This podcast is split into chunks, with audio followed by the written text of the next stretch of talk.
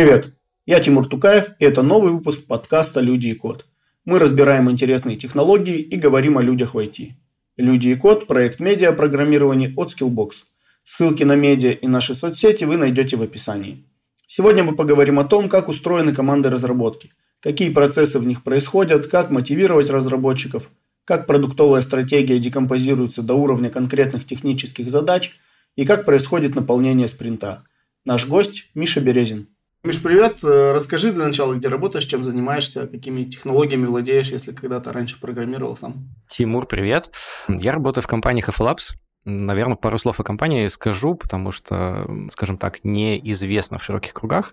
Компании 17 лет, и 17 лет занимаемся одной узкой темой – это качество клиентских данных. Клиентские данные – это все, что характеризует людей, и компании как клиентов других компаний. Ну, это там, не знаю, фил, документы, э, адреса, куча данных, которые вот характеризуют клиентов. И, собственно, вокруг этого у нас э, много разных продуктов. Допустим, у тебя в первом выпуске был Антон Жиянов э, из Додаты. Додаты – это эм, связанная с нами компания, у них в бэкэнде используется наш продукт. Важный момент, что мы, как HFLabs, мы занимаемся именно большими заказчиками. То есть наши продукты – это такие коробки, то, что называется on-premise бизнес-модель, которые устанавливаются там, внутрь, условно, большого банка или страховой компании и работают с их данными. То есть мы продаем вот такие большие продукты. Но при этом мы вендор, мы продуктовая компания. У нас сейчас пять продуктовых направлений, и появляются новые. Я занимаюсь одним из таких продуктов, плюс э, на мне Discovery функция, то есть развитие новых направлений, новых продуктов, э, развитие продуктовых команд. Какими технологиями владею? Хороший вопрос. Я пишу на Go, на Python, э, работаю с данными, то есть знаю SQL. Мне тоже, как и Антону, приятнее и удобнее работать с данными в SQL, а не условно в Pandas. Вот, наверное, так, если кратко. Дальше, наверное, раскроем какие-то пункты, если нужно будет по ходу дела. А расскажи немножко еще, как пришел в продукт менеджмент чем это нравится вообще, что в этом нашел для себя? Пришел длинной дорожкой. Я изначально ученый-физик, то есть я учился прямо на, в классическое университетское образование, научное на физика. И даже какое-то время работал в науке, но потом ввиду разных обстоятельств попал в венчурный фонд и был руководителем проектов. Мы занимались скаутингом технологий с перспективой коммерциализации 5-20 лет. Параллельно, так как э, все равно занимаешься поиском нового, тут как-то так получается, что автоматом становишься участником каких-то стартапов. Вот я в двух параллельно поучаствовал. Затем после этого запустил даже собственный бизнес, прям классический-классический, это ритейл-сеть, сам развивал, до какого-то уровня развил, даже кризис 2014 года пережил, но в конечном итоге, как это у любого продукта или там бизнесмена должен быть опыт провала. Вот он и он у меня тоже случился. И в итоге в 2016 году я э, прихожу в управление продуктами. Вначале это был э, B2B SaaS сервис аналитический, и уже следующая компания, в которой я выхожу, это HF Labs, я в ней уже 5 лет, и таким образом занимаюсь управлением продуктом. При этом я собрал в своем понимании такой full house продуктового менеджмента. Э, у меня и научный подход, и проваленный бизнес, и опыт стартапов, и опыт ведения проектов. Мне кажется, это такие навыки, которые комбинируются в профиль продукта. Да, да, это мы проводили исследование в Product Sense. Очень хорошо ложится в бэкграунд, так скажем, среднестатистического продукт-менеджера, ну, то есть каждое из этих направлений. 2016 год, я думаю, это было классно, потому что тогда, кажется, ну, можно было с минимальным каким-то релевантным бэкграундом попасть в профессию. Сейчас я смотрю, как джуны пытаются стать продуктами, пока они не стали продуктами, их даже в джуны продукты не берут, а пока их не берут, Именно так. Да, продуктом не стать. Вот. Поэтому, ну, ты, получается, из, так скажем, первопроходцев в России продукт-менеджмента – ну, первой такой, наверное, большой волны, когда угу. стало популярно профессия. Есть такое, да. Да, я хотел вот с тобой как продукт э, менеджер, да, два слова, продукт и менеджер. И вот мне хотелось с тобой поговорить как с менеджером, да, угу. как с человеком, который занимается, ну, в том числе руководит командами разработки в какой-то степени, да, там где-то горизонтально, может где-то вертикально, у кого как устроено. А, вот давай начнем вот с чего. Вот что такое вообще команда разработки и какие роли в ней есть? Ну, вот по классике, скажем так. Конкретно у нас в компании, и так вышло, что когда я пришел в компанию, в той продуктовой команде а значит, и там, как часть ее команды разработки, я сейчас об этом скажу, было чуть больше 10 человек. Сейчас это 50 плюс, даже уже довольно сильно плюс. То есть за эти 5 лет мы росли. И на самом деле понимание того, что такое команда продуктовая, что такое команда разработки, оно за это время менялось, менялось эволюционно, и я прошел вот эти циклы, и о них э, как раз хотел бы рассказать. Мне кажется, это интересно. На маленькой команде, когда есть продукт полноценный и до 10 человек им занимается и занимается всем, а в нашем случае есть еще функция такая, как работа с заказчиком, то есть должны быть некие руководители проектов, условно внедрения, потому что ну, продукт нужно как-то запустить, э, чтобы он работал, приносил пользу внутри крупной компании, в которой он работает. Это довольно большой процесс. А, нужны разработчики, нужны тестировщики, нужна поддержка, потому что мы и поддерживали эксплуатацию, и поддерживаем наших продуктов. И все это 10 человек. И отсюда напрашивается очевидный вывод, что эти 10 человек очень кроссфункциональны, роли размазаны. Условно, тестировщики, они поддерживают отвечают на вопросы, решают какие-то проблемы. Разработчики довольно глубоко погружаются в бизнес-составляющую, чтобы часть функций даже аналитиков на себя забирать, там, где не хватает отдельного человека или отдельной роли для того, чтобы провести полноценную аналитику, для того, чтобы взять в задачу разработку и так далее. Условно, есть внедренцы, которые параллельно и работают как проектные менеджеры. То есть все очень перемешано, но супер интересно. Это такая, то, что называется культурой стартапа, когда все быстро меняется, и люди тесно друг с другом работают. По мере роста, естественно, выделяются, кристаллизуются отдельные роли. Первой у нас выделилась поддержка, как самая непланируемая активность. Ее сложно с чем-то мешать, потому что саппорт невозможно запланировать.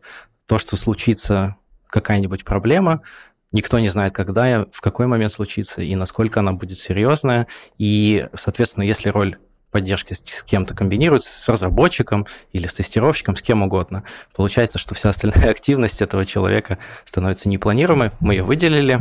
Затем выделялись аккаунты для работы с заказчиками, команды внедрения и так далее. И на сегодняшний момент команды разработки – это разработчики, тестировщики, продукт и подключающиеся аналитики. Аналитики у нас э, так до сих пор разделены. Они есть как аналитики, работающие больше с заказчиком для выяснения его потребностей, так и аналитики внутренние core продукта, работающие над эм, подробными требованиями для фич из roadmap, например, развитие продукта как э, вещи самой в себе. Вот такое понимание у нас команды разработки у меня. Подскажи, вот э, конкретно у вас в HF Labs какой стек используется и сколько команд разработки сейчас? Во всех наших продуктах, если говорим именно о продуктах, это Java, это Spring Framework, понятно. Если мы говорим про конкретно мой продукт, э, нам обязательно нужна база данных. У нас нет никакой логики на базе, поэтому мы в целом независимы. Сейчас в продакшене есть и Oracle, и Postgres, и даже MariaDB есть такая. Но сейчас, естественно, по последним тенденциям, все новые наши инсталляции, они по большей части с Postgres. Также мы очень активно используем Apache Lucene. На Apache Lucene используется в Elasticsearch. Это библиотека полнотекстового поиска для там, ускорения работы с данными. И он, есть фронтенд. Э, скажу честно, фронтенд для нас долгое время был второстепенной такой частью, но сейчас в последнее время мы активно развиваем целых четыре новых интерфейса и поменяли некоторые подходы. Поэтому старый legacy наш фронтенд, он сделан на Backbone.js, ну, скажем так, по меркам фронтенда очень старый фреймворк. Он, по-моему, обновлялся в последний раз в 2019 году. Ну, и он, он, он в целом, эта часть продукта, она была только в поддержке. Но все новые интерфейсы мы уже начинаем на Vue 3, перескочили, так сказать, с очень старого на самое новое. Если говорить о каких-нибудь поддерживающих инфраструктурных сервисах, автоматизации, то это Python, э, есть часть сервисов на Go написанные, больше, мне кажется, ничего нет. А сколько у вас команд э, разработки и какое количество человек примерно в каждой команде? Понятно, что, скорее всего, это варьируется от команды к команде. Ну, так. Ага, смотри, у нас сейчас 5 активных продуктов. У каждого продукта своя продуктовая команда и команда разработки. Они сильно отличаются по размеру от трех человек до 20. Если мы говорим про мой продукт, он сейчас флагманский в компании и по размеру команды, и по выручке в обороте, а, у нас команда разработки, именно разработка тестирования, аналитики, это чуть больше 25 человек, но, понятно, они делятся еще на, а, вокруг фич на более мелкие команды. Это всего людей, которые задействованы в разработке тестирования аналитики. А вот как у вас выстраиваются горизонтальные и вертикальные связи? Ну, вот, что касается команд разработки. Там, вот, есть простой разработчик, может, там ведущий какой-то разработчик, senior, да, там, team lead, тех lead, product, PM, VP of engineering и так далее. У нас в этом смысле сильно проще, с одной стороны. С другой стороны, может быть и больше неопределенности от этого. Как получилось? Явных гридов у разработчиков у нас нет. Но, безусловно, есть ребята, которые давно работают и знают проект лучше, и новые ребята, которые только приходят. Так как проект, ну, скажем так, возрастной, большой, с довольно нетривиальной бизнес-логикой, он требует времени на погружение, и в этом смысле есть деление на более опытных разработчиков, менее опытных разработчиков, но общение все равно происходит во всей группе внутри продукта. Если мы говорим о каких-то архитектурных вопросах, принятия решения в рамках одного продукта, то это все решается обсуждением внутри команды разработки, конкретно разработчиками конкретного продукта. А, бывает, что нам необходимо сделать какую-то общую библиотеку. Допустим, мы недавно решали вопрос о мониторинге, едином мониторинге всех наших продуктов. И здесь нужно было договориться всем командам, что и как использовать, куда вынести общий код, чтобы его можно было переиспользовать, и всем э, об этом договориться и это принять. Здесь не было никакого единого центра принятия решений, условного техдира, который бы сказал, вот так делаем и все.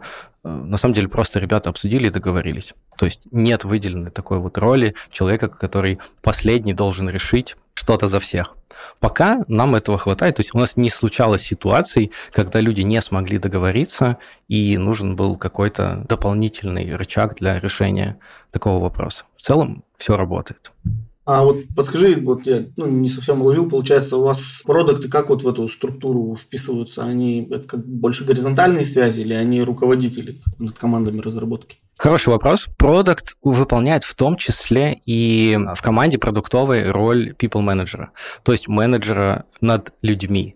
С ростом вот в нашем продукте возникают в каких-то ролевых командах тем лиды просто потому, что продукта уже на всех не хватает. Условно, у нас сейчас там поддержка это 10 человек, и э, если продукт еще будет заниматься всеми условно инженерами из поддержки, но это просто какое-то невозможное количество лишних коммуникаций. Поэтому структура вырисовывается сейчас такая трехуровневая. Есть продукт, который управляет виженом, стратегией продукта, управляет э, бэклогом, задачами и коммуникациями с э, аккаунтами, ответственными за заказчиков, аналитиками и так далее.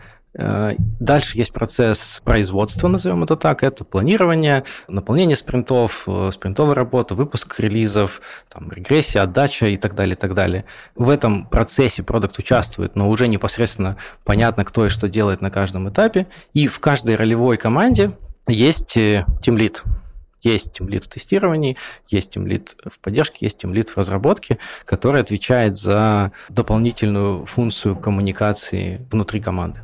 Но важный момент, что на текущий момент э, у нас в продукте так получилось, что роль вот этого people team лида в команде разработки, именно среди разработчиков, э, выполняю я. Просто ее совмещаю. Вот есть же и другие отделы, с которыми связана разработка. Вот с кем чаще всего разработчики взаимодействуют и какие там отношения выстраиваются? Как происходит? Деление прямо на отделы, да, вот эта история, что взяли задачу, ее делает условно один отдел, потом передает в другой, это ну, скажем так, устаревший подход. И он вызывает э, сильное торможение в коммуникациях.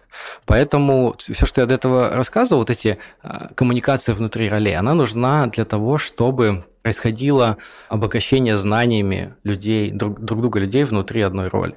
Но если мы говорим над, уже о работе над конкретной задачей, то мы здесь изменяем подход. Когда берется большая фича в спринт, то вокруг этой большой фичи собирается э, кроссфункциональная команда от 3 до 5, иногда до 6 человек. Э, в нее попадают разработчики тестирования, а, аналитики, которые занимались этой задачей, иногда там дизайнер, иногда добавляется фронтенд разработчик в зависимости от фичи.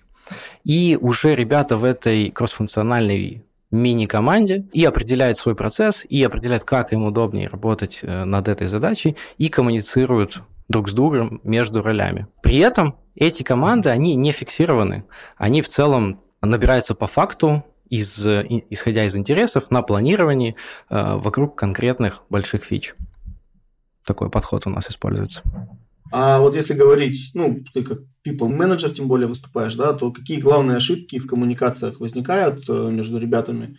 И вот где, где обычно возникают конфликты типичные и как вы их решаете?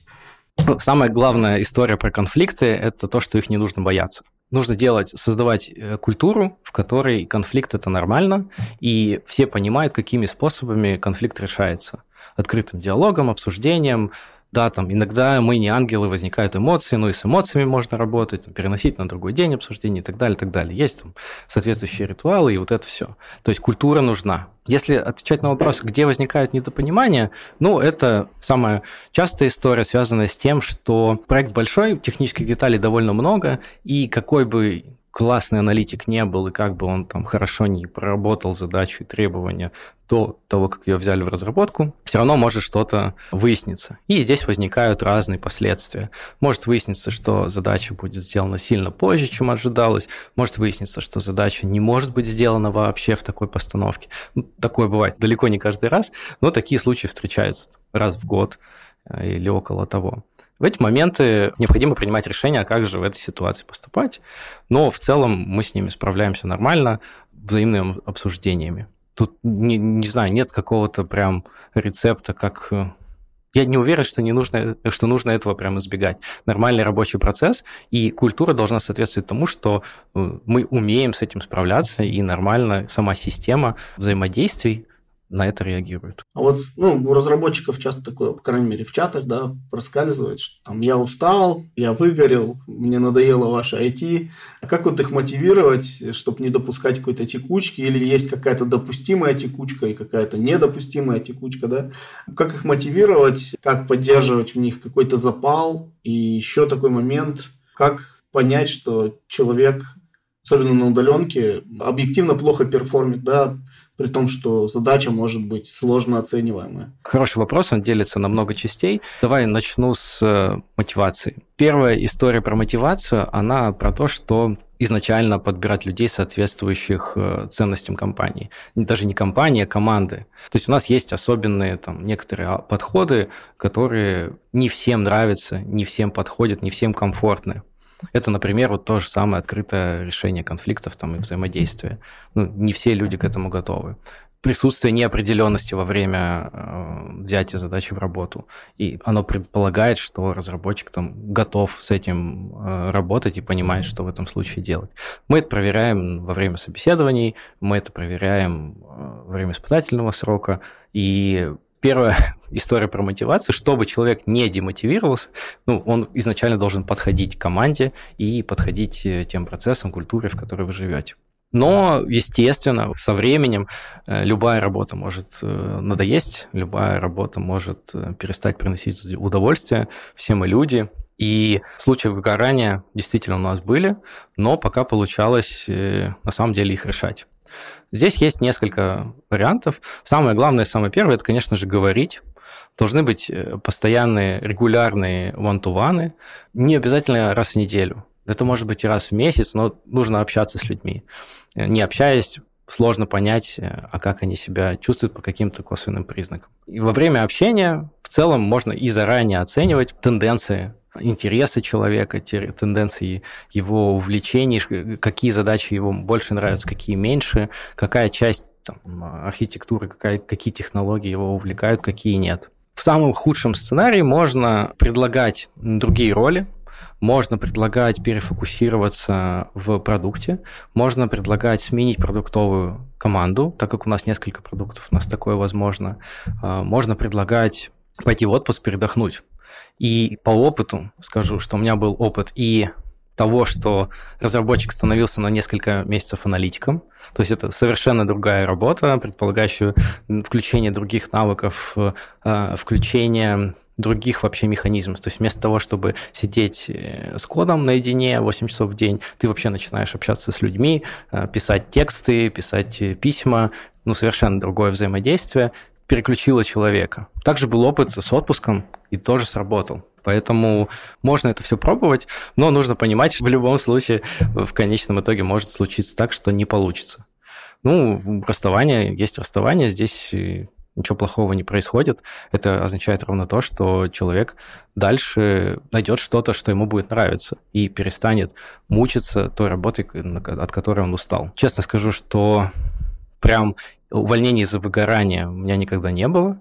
Были другие случаи, но такого случая с выгоранием не было, поэтому что я почувствовал в этот момент, сказать не могу. Про текучку.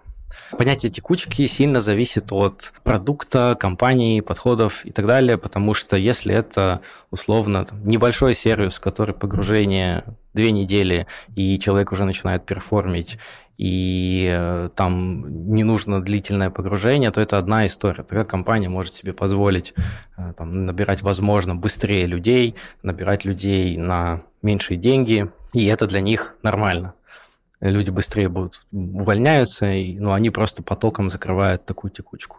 Мы себе такое позволить не можем, потому что продукт большой, погружение довольно долгое, и в целом ценность команды очень высока для нас, потому что сплоченность, понимание людей с полуслова – это большая штука, она дает прирост в производительности очень высокий. Здесь следует сказать, что вот тот костяк, который, о котором я говорил в самом начале, чуть 10, чуть больше человек, которые были в начале, они может быть, кого-то сейчас уже с нами нет, но все до сих пор работают. То есть это люди с опытом 5 плюс лет, составляют костяк сейчас э, команды и таким связующим звеном, даже с учетом того, что довольно много новых людей появляется, они являются так, центрами передачи ценностей и культуры, которая нам нравится. Вот, поэтому текучка допустима для разных компаний разная. Э, мы стараемся ее минимизировать, но спокойно отпускаем людей, если происходит, э, если им будет лучше без нас. Или там в другой компании поменялись интересы и так далее. А давай поговорим про процессы разработки, ну, то есть как вообще все это протекает. Вот э, есть продукт у тебя, да, у продукта должна быть определенная продуктовая стратегия, наверное.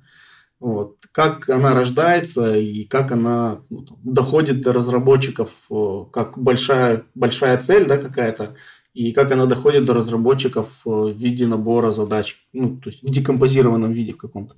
Да, отличный вопрос. Стратегия рождается из э, нескольких составляющих. То есть у нас есть непосредственно прямая функциональность э, наших продуктов. Я говорил в самом начале, мы занимаемся качеством клиентских данных. Мой продукт в том числе, он там должен нормализовать огромное количество данных, их объединить правильно э, и построить некий эталон всех клиентских данных в компании. У этого есть понятные метрики – мы должны э, обеспечивать качество там, на определенный там, процент, назовем это так.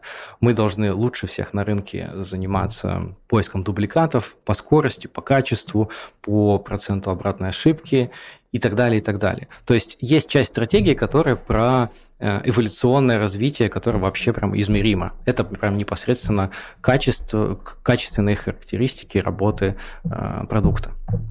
Есть э, часть стратегии, которая менее предсказуема. Она связана с тем, что у нас, э, в отличие от SaaS-сервисов, у которых ну, в большей части жизни это такой довольно монотонный рост клиентской базы и монотонное развитие. В нашем случае у нас заказчиков немного, это десятки, но они появляются гораздо реже, то есть это там единицы в год, но при этом они могут быть довольно разные по своему содержанию, и это гораздо сложнее предсказуемо. Как пример, может в один прекрасный момент появиться заказчик довольно быстро, который э, придет к вам к таким запросам по объему данных или по онлайн-нагрузке к продукту, которые, не знаю, э, сумма всех ваших предыдущих. И это станет прям супер вызовом для продукта, и это предсказать было невозможно.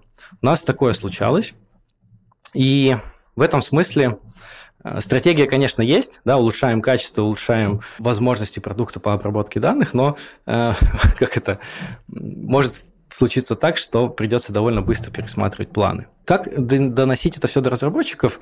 В этом смысле из-за того, что мы небольшая компания, небольшая команда, я стараюсь поддерживать э, очень близкую коммуникацию разработчиков с непосредственно бизнес-целями.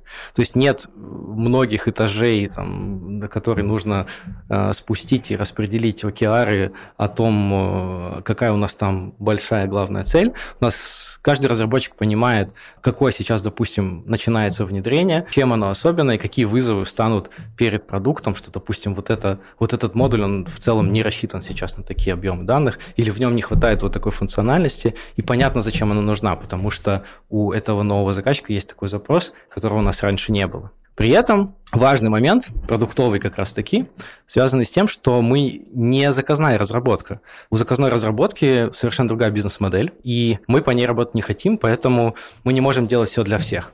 Мы должны сохранять продуктовое ядро, и в этом как раз-таки тоже нужен плотный контакт продукта, плотный контакт людей, которые занимаются пресейлом в том числе, с разработкой, чтобы не получилось рассинхрона в том смысле, что чтобы какой-то новый, новое внедрение не стало для продукта, не знаю, форком или прям совершенно новой функциональностью, которая не, никак не, не ложится на текущее ядро.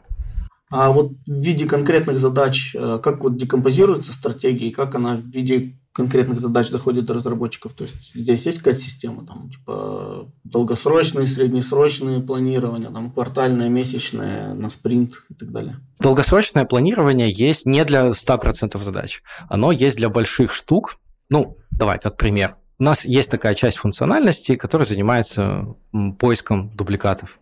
То есть это, ну, грубо говоря, задача практически сравнение каждого с каждым на больших объемах данных и выявление по каким-то критериям, по каким-то соображениям похожих или не похожих записей друг на друга.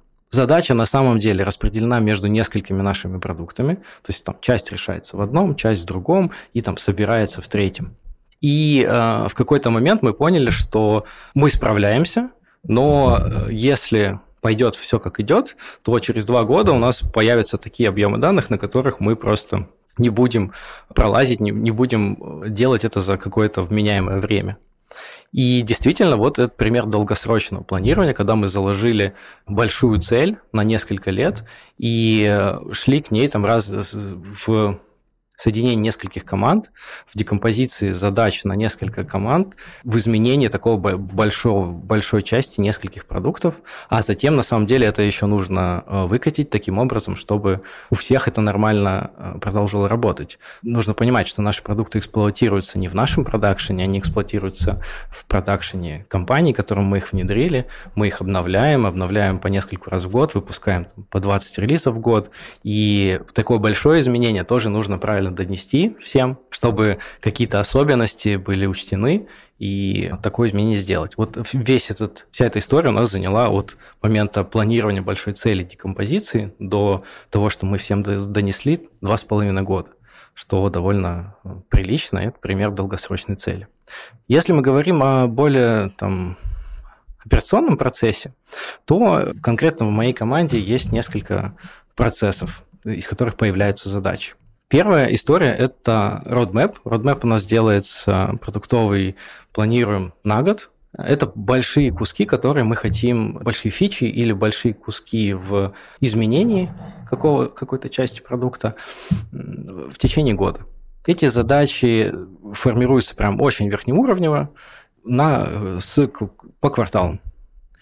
Дальше они декомпозируются на конкретные задачи и планируются в спринты по доступности ресурса. Но кроме этого роудмэпа, который как бы делается из наших соображений того, куда должен развиваться продукт, у нас есть заказчики, которые чем крупнее, тем больше хотят э, того, чтобы фичи, которые им нужны, делались раньше. И в этом смысле мы все же бизнес, мы компания, которая зарабатывает деньги, и если компания готова нам заплатить за какую-то функциональность, мы понимаем, что она ложится в продукт а, или там вложится даже в ядро, и мы готовы это сделать, то такие штуки тоже ложатся в спринты, но со своим условием. Если компания за что-то платит, наш клиент, они хотят услышать, а когда мы им это дадим.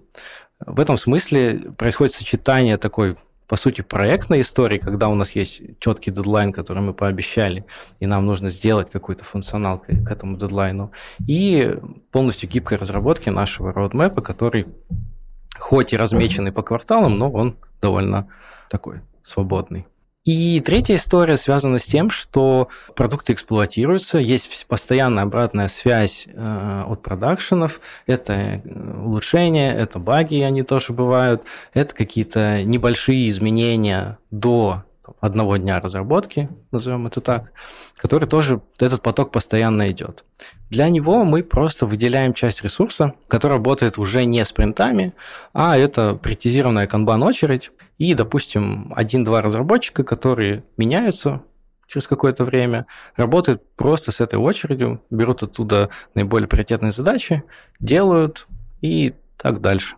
То есть э, э, эту историю, вот этот поток задач мы даже не планируем, они достаточно мелкие и достаточно понятные, чтобы делаться по факту. Из э, еще про декомпозицию. Когда задача довольно крупная, вот эта история, про которую я рассказывал, когда вокруг большой фичи собирается мини-команда кроссфункциональная, когда уже мы берем такую фичу, планируем спринт, она уже декомпозируется на более мелкие внутри себя. То есть Epic, декомпозированный на более мелкие части. Э, декомпозиция в этом смысле помогает, понятно чему, помогает прозрачности, то есть четче видно, что сделано, где возникли сложности, что делается сейчас. Это помогает параллелить разработку и тестирование, то есть отдавать мелкими частями, уже брать в тестирование там, где не получается работать по ТДД, и в целом процесс становится прозрачнее. А вот подскажи, а на рефакторинг у вас выделяется какое-то время отдельное, то есть или может какой-то день, например, в неделю или еще что-то? То есть как э, с этим работать? А тут мы пробовали разные подходы, наверное, все из известных. Когда-то давно ну, где-то как раз пять лет назад пробовали один день. Это не работало на постоянную основу, потому что, с одной стороны, на этот день тянулись хвосты из предыдущих дней, а с другой стороны, одного дня мало для чего-то крупного. То есть какие-то мелочи, и в целом с большим ничего не делалось. Следующая история, которую мы попробовали, это технические релизы. Это прям полноценный целый спринт, который мы выделяем. Мы не берем не фичи roadmap, не берем фичи заказчика, э, ничего не берем, а занимаемся только техдолгом, рефакторингом. А, такая штука у нас отработала год. Потом в какой-то момент э, несколько раз мы пропустили, и потом поняли, что мы не пропускаем, потому что не можем выделить этот э, вот прям полноценный спринт, ровно из-за того, что у нас есть дедлайны по обещаниям. Вот та история, что есть часть задач, которые, по которым мы даем сроки конкретные, и из-за того, что они их много, заказчиков много, и они накладываются, распределяются таким образом, что мы просто не можем выделить полноценный спринт на технические задачи. Поэтому мы начали планировать рефакторинг и задачи тех долго непосредственно во все спринты по небольшой части, уже по факту, сколько мы можем выделить ресурса в конкретном спринте. Иногда бывает, что это даже и ноль, но по большей части действительно почти каждый спринт можно взять э, задачку там где-то на день, где-то побольше, а где-то на целый спринт у нас получается брать на большие переделки, на большой рефакторинг, который прям э, который требуется. Без этого, к сожалению, нам э, уже невозможно, потому что продукт живет, но при этом продукт почти 12 лет единому клиенту, продукту, в котором я работаю суммарно. То есть прям очень взрослый продукт, огромное количество кода, сложная бизнес-логика. И без э, работы с техдолгом мы в целом не можем мы не можем себе позволить от него совсем отказаться, поэтому сейчас прям постоянно в каждый спринт планируется задача. А подскажи, вот э, где-то грань э, между задачей, сформулированной на языке бизнеса, и задачей ну, уже конкретно для разработчиков, вот где она проходит, как бизнес-задача становится технической задачей, что ли? Ну, то есть, есть ли, есть ли какая-то вот такая грань, где перешли Рубикон и все, уже техническая задача? Хороший вопрос, потому что у меня нет на него ответа. И тут, я думаю, эта грань зависит от конкретных людей в конкретной задаче. Так как, опять же, вернемся к тому, что команда небольшая, и на, у нас нет четкого регламента, что ли, в каком виде должна быть э, поставлена задача. У нас есть понимание общее, да, что вот, вот это должно быть описано, но дальше все зависит от конкретного разработчика и конкретного аналитика, который ставил задачу или э, кто этим занимался. Бывают разные ситуации. И если разработчику что-то непонятно, это можно э, выявить на разных этапах. У нас это выявляется и на планировании. Мы обсуждаем с разработкой задачи и понимаем, где нам что непонятно.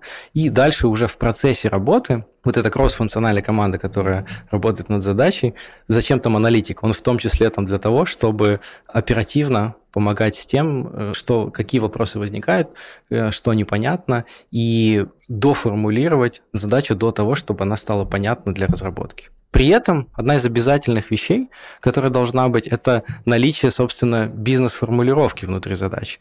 Того, зачем вообще это делается. Это, кстати, про, возвращаясь к вопросу про мотивацию, про выгорание, любому человеку нужно понимать, э, зачем он что-то делает, какую пользу и кому это принесет. Э, если постоянно делать задачи из разряда переименуй вот это поле, добавь, э, не знаю, такую таблицу и что-то подобное, без понимания, а как этим будет пользоваться, какому процессу это принесет пользу, или там в конечном счете, как компания заработает от этого денег, очень сложно демотивирует, поэтому где-то 3 или 4 года назад мы прям обязательным полем сделали бизнес-обоснование, которым аналитики должны писать вообще, зачем это делается. То есть где здесь бизнес в этой задаче.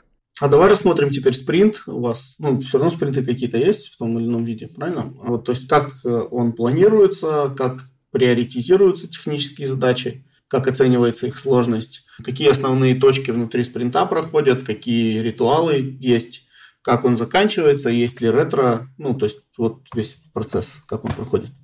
Этот процесс тоже довольно сильно э, эволюционировал. И эволюционировал, кроме того, что команда росла, так еще и пандемия оказала довольно сильное влияние. Тут надо сказать, что до пандемии почти все ребята работали в офисе каждый день. У нас были офлайновые э, синхронизации, э, там, два раза в неделю с доской, с карточками, в общем, прям прям как надо. При этом мы ушли на пандемию, на полную удаленку, и сейчас не все вернулись э, из этой удаленки. Часть команды работает удаленно, часть работает гибридно, и мы как-то перестроились. А, хотя до пандемии я считал, что это не будет работать. То есть у нас э, часть коммуникации офлайновой, она нам, безусловно, нужна. И вот, ну, я думал, что никак это не будет работать удаленно, и оказался неправ. Рассмотрим процесс. По состоянию до пандемии процесс выглядел следующим образом. У нас было планирование. На планировании есть э, набор задач, которые уже оценены. Процесс оценки, он э, выглядел следующим образом. Это отдельные там, поля в нашем task-трекере в Jira, э, и аналитик при работе над задачей, в том числе через разработчиков, тестировщиков или тех, кто еще нужен непосредственно в задаче, там бывает задача больше, и больше людей в ней участвует, собирает а, оценки того, насколько, сколько ресурсов нужно, сколько времени нужно на работу над задачей. А, идет планирование, то есть мы набираем в спринт тот объем задач, который вообще умещается в этот спринт. А, задачи приоритизируются. Приоритизируются по нескольким моментам. Первый – это автоматическая приоритизация, сделана там мной на базе некоторых э, признаков задач. Э, это ее там приоритет, ее сложность, ее э, количество заказчиков, которым она нужна, и так далее, и так далее. Там автоматизированная табличка, которая просто считает некоторую циферку важности задачи. Плюс сюда накладываются сроки, обещанные заказчикам, если у каких-то задач они присутствуют. Соответственно, есть определенные задачи, которые из спринта нельзя убрать, просто потому что уже так получилось, что именно в этом спринте ее нужно сделать.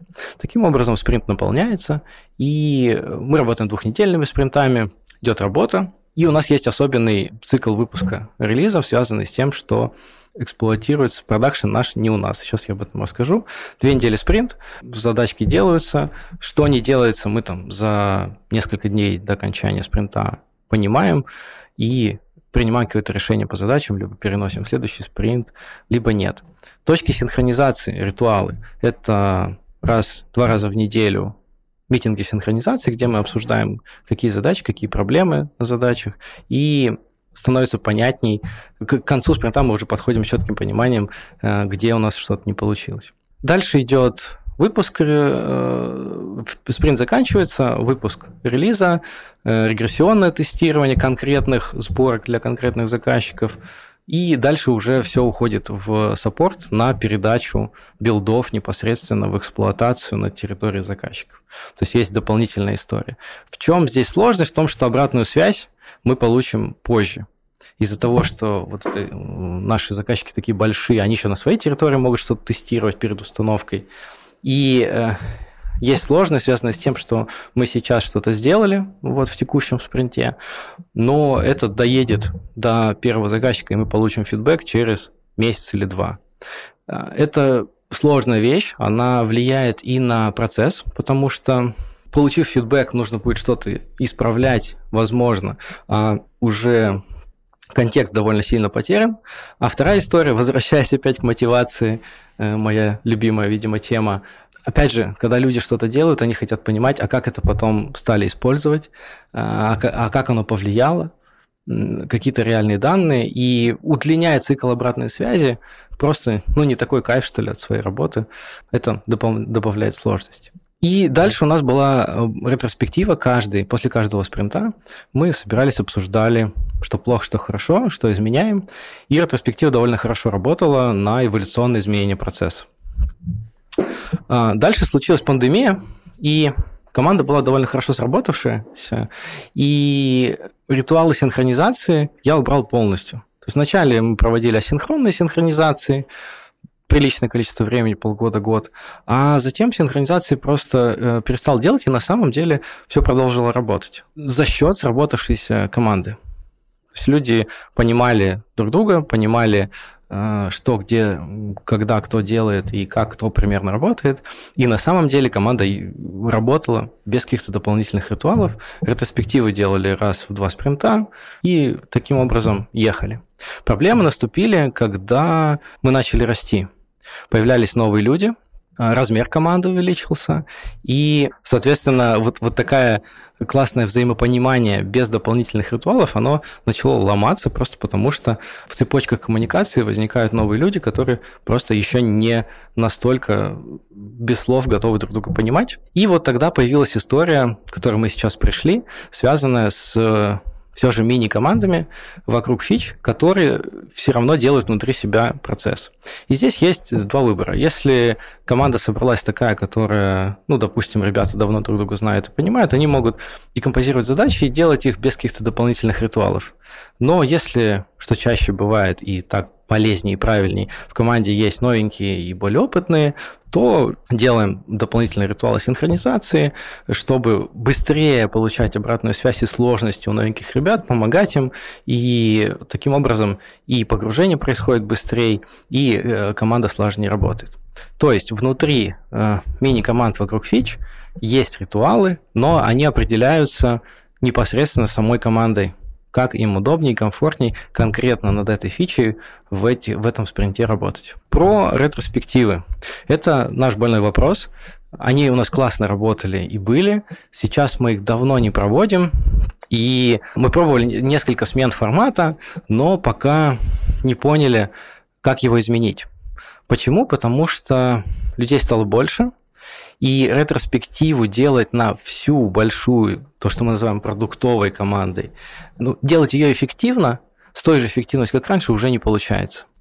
Пока мы договорились, что делаются ретроспективы вокруг конкретных э, кейсов, допустим, у нас что-то пошло не так в конкретной фиче, в конкретном взаимодействии, в конкретном процессе, и собираем участников и тех, кому интересен конкретно этот момент – там до 10 человек, и делаем ретроспективу непосредственно на вот этом кейсе.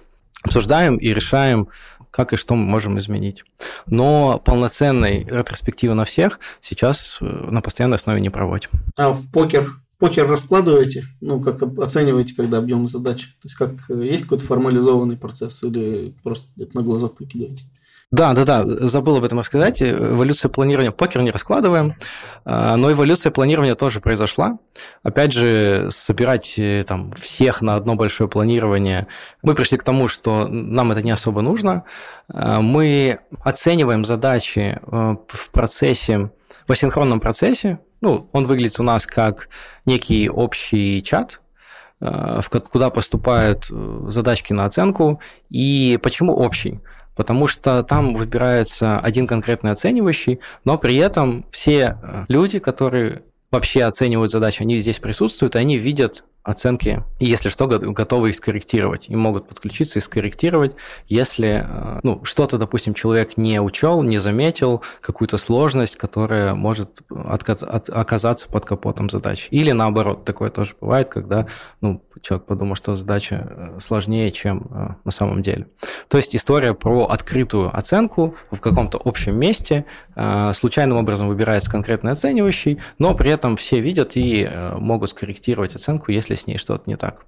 После оценки идет э, уже планирование. Ну, планирование примерно так же и выглядит. Э, спринт наполняется из доступных ресурсов, из оценок э, и приоритизации, которая сохранилась такая же, как была. А расскажи, как принимаются задачи. То есть разработчик взял таску, да, какую-то, я так понимаю, у вас жира, наверное, стоит. Угу, да, да. Вот.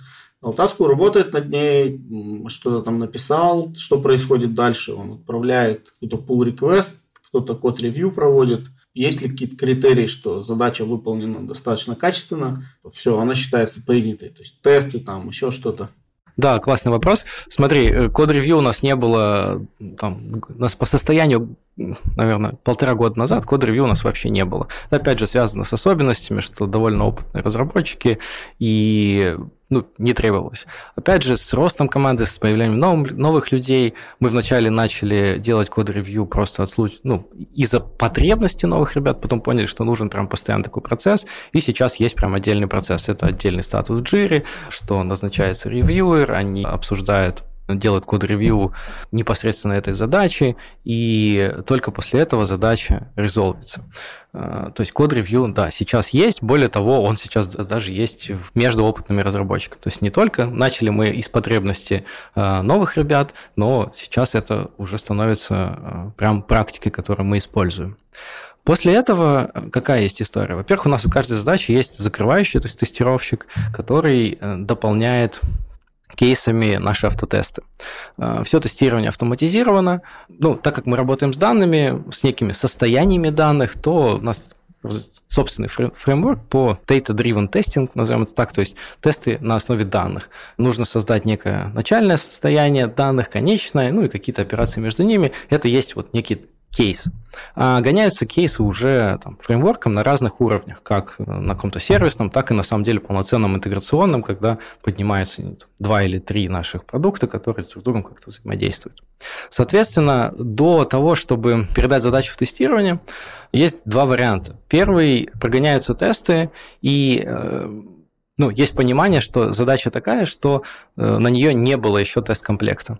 И тогда понятно, что условия попадения, перехода задачи, задачи в Resolve – это отсутствие упавших тестов, которые не должны были упасть. То есть, естественно, все нужно в TeamCity, в нашем случае CI-системе, э, прогнать, увидеть, что все зеленое, и после этого резолвить задачу. Естественно, есть изменения, которые ведут к э, ситуации, когда изменяется поведение настолько, что падают существующие тесты. Здесь в этом случае разработчик на своей стороне не может уже это проконтролировать. Тестов у нас довольно много, чтобы понимать объемы это десятки тысяч. И есть понимание, что проект собирается, все с ним хорошо, и это есть критерий уже передачи в тестирование, а уже дальше происходит работа совместно с тестировщиком, смотрится, какие тесты упали правильно, какие неправильно, и если есть проблемы, то задача обратно возвращается в разработку на до изменения в соответствии уже с анализом тестов, который произвел тестировщик. Расскажешь, может, как э, у вас какая-нибудь фича приходила в разработку, вы ее брали, какие этапы она проходила, как выкатывалось в прод и, может быть, допиливалось еще. Какими инструментами пользовались? Ага, да, окей. А, я, наверное, расскажу такой немножко более длинный цикл. У нас есть часть задач, которые приходят э, из саппорта и связаны с какими-то перформанс-проблемами. Допустим, в эксплуатации уже в продакшне случился какая-то, случился инцидент.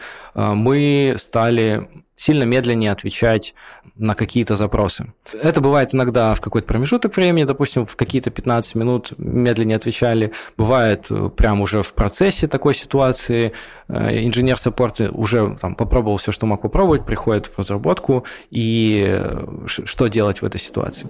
И в этом смысле у нас построен отдельный целый процесс, и сделано несколько классных фич, которые нам помогают в этом разбираться. Во-первых, продукт при наступлении некоторых триггеров, допустим, время ответа по какому-то методу в API увеличилось на определенное количество, там, в зависимости от заказчика, в зависимости от метода разные значения, но увеличилось, мы понимаем, что какая-то проблема. В этот момент мы автоматом включаем сбор э, профилировки, включается flight recorder, который пишет, э, и также даже мы собираем NMON э, по состоянию операционной системы, да, что там с процессором, что с диском. Все эти метрики собираются, и в этом смысле инженер саппорта приходит к разработчику с довольно большим количеством фактуры. Дальше разработчик смотрит, и иногда э, дальше, возможно, два сценария. Первый бывает такое, какой-то сразу очевидной, э, сразу очевидная проблема, которую можно пофиксить за 10 минут.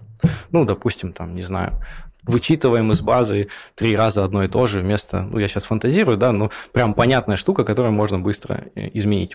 Это простой сценарий. Более сложный сценарий – это когда проблема понятна, но ее исправление требует э, большего ресурса. Несколько дней, например, там, рефакторинг целого модуля или там, довольно серьезные изменения. Тогда сразу такую историю делать сложно, и мы ее планируем. Чтобы запланировать, нужно приоритизировать. Дальше включаются такие штуки, как мы смотрим, а встречалась ли такая проблема у других заказчиков, а на кого она потенциально может повлиять. Мы сейчас о ней узнали, на кого она уже сейчас влияет. Прогнозируем, а насколько часто она может встречаться в будущем. И бывают действительно ситуации, когда ну, это совпадение огромного количества факторов, и ну, такая штука будет случаться раз в год. Тогда это один приоритет. Если мы видим, что ситуация проблемная и потенциально частая, задачка может запланироваться в ближайший спринт. Дальше мы уже обсудили планирование, разработка, но а, что же нам делать э, с тем, чтобы понять, а исправилась ли проблема? Ну, есть простой вариант, да, это выкатить на прод и ждать, а случится ли снова.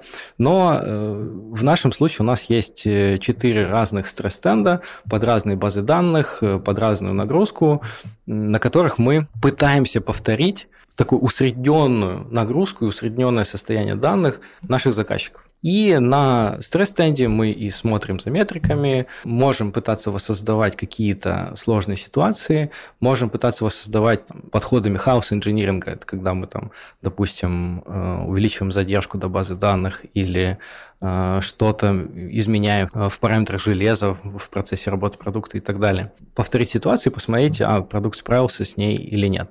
Это если невозможно было написать автотест, да, я о них тоже уже рассказывал на подобную ситуацию, но обычно с перформансом э, это не помогает. Соответственно, э, тут у нас целая цепочка разных инструментов, некоторые из которых наши такие самодельные, некоторые из которых э, общеизвестные. Что это? Автоматический мониторинг. Очень прикольная штука, особенно автоматический мониторинг и сбор профилировок. То есть э, дополнительная информация, которая поможет разработчику разобраться, что же там было. В ситуации, если затупливание было временное и потом перестало, а потом разработчик приходит, и у него есть только логи. Огромное количество времени сливается в такое исследование, если даже разработчик начинает. И в целом это такое гадание по кофейной гуще. А профилировка именно с момента затупливания приложения, она спасает. Это кладезь информации, которая ускоряет разборку. Следующая история – это нагрузочные стенды.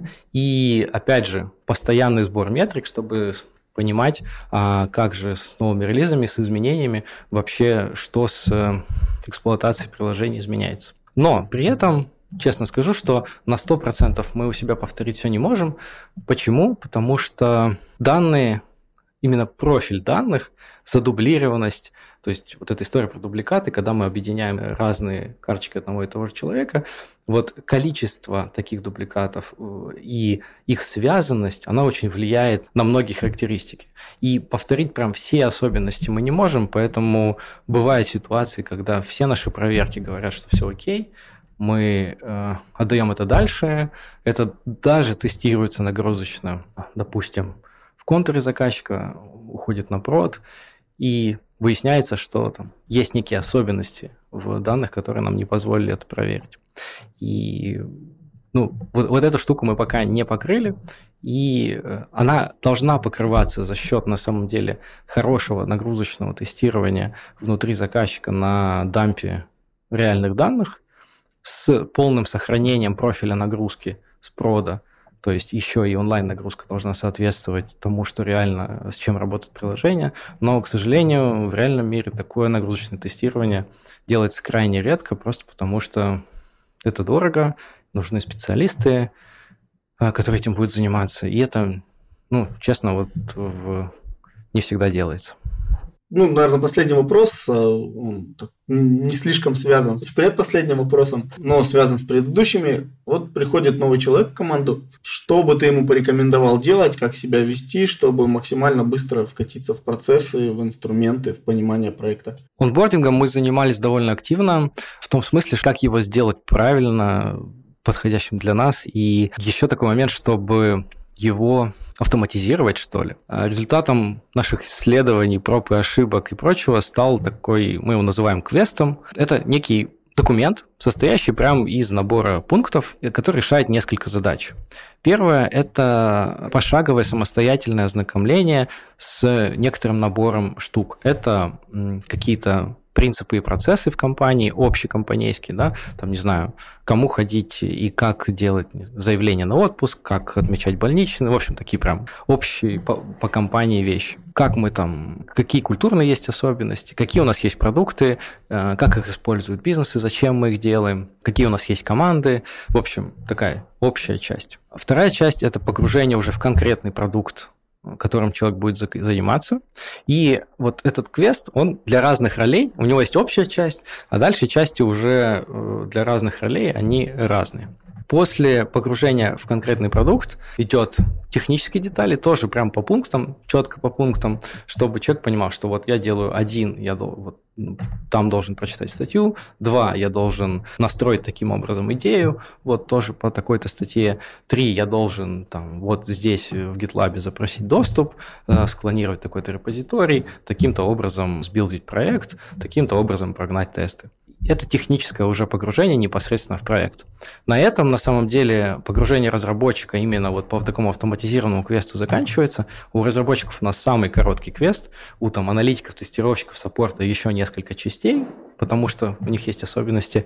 Но мы пришли по опыту к тому, что, во-первых, на этом этапе разработчикам уже становится скучно, и они говорят, дайте уже реальную задачку, дайте уже код потрогать, я тут устал ваши статьи читать, э, видео смотреть и вот это все, общаться с людьми. А, а второе, сколько не описывай, не там пиши в статье, снимай видео, скринкаст, еще что-нибудь, лучше понимание проекта, чем и инструментов, чем взять реальную задачку, но, допустим, тебе твой там ментор или там, человек, который тебе помогает непосредственно, пошагово расскажет, что и где надо сделать, и ты начнешь это делать своими руками, лучше этого дальше ничего не работает. Но абсолютно точно важно, что нужен человек, к которому можно в любой момент прийти с вопросом. То есть, чтобы новенький человек знал, что вот это Ваня – я, если у меня что-то не получается, я приду к Ване к первому с любым вопросом, а либо Ваня сам поможет мне, либо Ваня скажет, кому обратиться. Но при этом про квест еще маленькую штуку скажу. Мы ее вот для себя открыли, и мне кажется, это супер полезно. Э, в квесте, в нашем, который идет по пунктам, у каждого пункта есть, ну, может, не у каждого, там, э, раз через несколько, есть задачка, сходи к такому-то человеку и расскажи ему, там, задай ему вопросы по такой-то статье. Или а спроси, а как мы делаем вот это. И это разные люди из разных команд, из разных процессов.